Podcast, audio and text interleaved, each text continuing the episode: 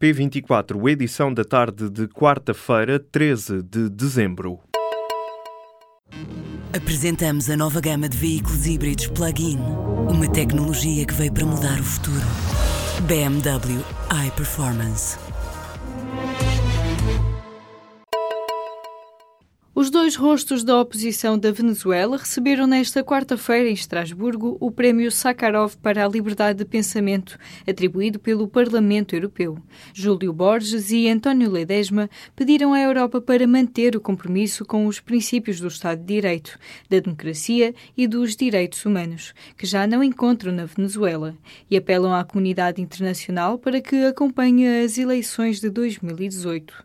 António Ledesma foi presidente da área metropolitana metropolitana de Caracas, obrigado a fugir da Venezuela depois de ter sido preso e condenado pelo regime. Júlio Borges é presidente da Assembleia Nacional, cujos poderes legislativos foram assumidos pela Constituinte, empossada em agosto, composta apenas por apoiantes do governo. O Parlamento Europeu vai ter uma sala com o nome de Mário Soares. A atribuição foi proposta pela delegação portuguesa dos deputados socialistas no Parlamento Europeu e recebeu o apoio do presidente do Parlamento, António Tajani. O antigo primeiro-ministro e presidente da República morreu em janeiro, aos 92 anos. Mário Soares foi eurodeputado entre 1999 e 2004.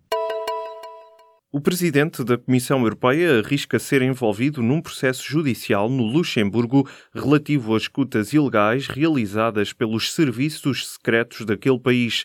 A notícia é avançada pelo The Times e, à data dos factos, Jean-Claude Juncker era primeiro-ministro do Luxemburgo. Em causa está a suspeita de que funcionários do governo luxemburguês terão editado e possivelmente eliminado certos da transcrição de uma conversa ocorrida em 2007 entre Juncker e o diretor dos Serviços Secretos. Essa transcrição foi entregue à Justiça e ao Parlamento do Luxemburgo no âmbito de uma investigação que visa precisamente o diretor dos Serviços Secretos, Marco Mil. As escutas ilegais teriam como alvo um empresário que acusou a família grão-ducal luxemburguesa de envolvimento em atentados terroristas durante os anos 80.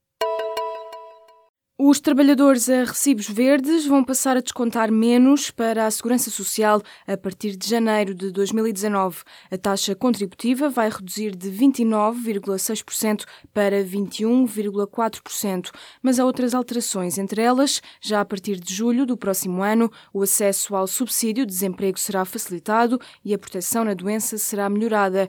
São algumas das mudanças no regime contributivo dos trabalhadores independentes acordadas no início desta semana entre o Governo e o Bloco de Esquerda. Já do lado dos empregadores, serão, por exemplo, agravados os descontos das empresas para a segurança social. Estas alterações serão aprovadas no Conselho de Ministros da próxima semana para que entrem em vigor no início do próximo ano. O Instituto Nacional de Estatística estima que o azeite tenha este ano um aumento dos preços base de quase 30% e acrescenta que é expectável um decréscimo de produção em volume de quase 10%. Os dados foram conhecidos esta terça-feira e fazem parte do relatório das contas económicas da agricultura. Um tribunal das Ilhas Virgem Britânicas emitiu a pedido da empresa brasileira Oi uma ordem de congelamento dos bens da Vidatel, uma sociedade controlada por Isabel dos Santos. Mas sete horas antes da decisão ser tornada efetiva, a empresária transferiu 238 milhões dessa conta para contas pessoais. O episódio começa com uma disputa entre sócios da operadora angolana Unitel, que aconteceu em outubro de 2015. O tribunal começou a fazer perguntas a Isabel dos Santos sobre estas eventuais transferências de bens da Vidatel a 12 de outubro e só duas semanas depois considerou estar esclarecido, já no decurso de uma ação por incumprimento da ordem de congelamento de bens que a OI tentou sem sucesso fazer vingar. As transferências foram justificadas como uma distribuição de dividendos para si própria, isto porque Isabel dos Santos era acionista única da Vidatel. Só no ano passado, cerca de 155 mil metros cúbicos de água perderam-se por rupturas e outras anomalias nas redes de água. As perdas nas redes de distribuição aos consumidores têm melhorado pouco nos últimos anos. Toda esta quantidade de água perdida seria suficiente para abastecer a região de Viseu durante 31 anos. O presidente do grupo de acompanhamento do Plano Estratégico de Abastecimento de Água e Saneamento e Águas Residuais sublinhou que a maior preocupação é a falta de investimento na renovação de redes, uma área onde Portugal tem gasto nos últimos anos menos de um terço do que seria necessário. Dois jornalistas da Reuters foram detidos na Birmânia. A informação foi confirmada à agência noticiosa por uma fonte governamental. Os jornalistas estavam desaparecidos desde terça-feira. De acordo com a Reuters, desconhece o motivo pelo qual foram detidos em Rangoon mas segundo fontes locais citadas pela BBC, os dois jornalistas terão sido presos na posse de documentos militares e de um mapa da presença policial no estado birmanês de Rakhine. Foi precisamente nesta região que as forças militares birmanesas terão feito uma limpeza étnica contra os muçulmanos Rohingya. A Embaixada dos Estados Unidos na Birmânia já pediu esclarecimentos ao governo local chama-se The Shed at Dulwich e é o melhor restaurante de Londres, pelo menos para a internet. Embora tenha chegado ao primeiro lugar da lista do TripAdvisor dos melhores restaurantes de Londres, esta é apenas uma ideia de um jovem jornalista freelancer com um número de telefone e muita gente a dizer que teve lá uma experiência magnífica.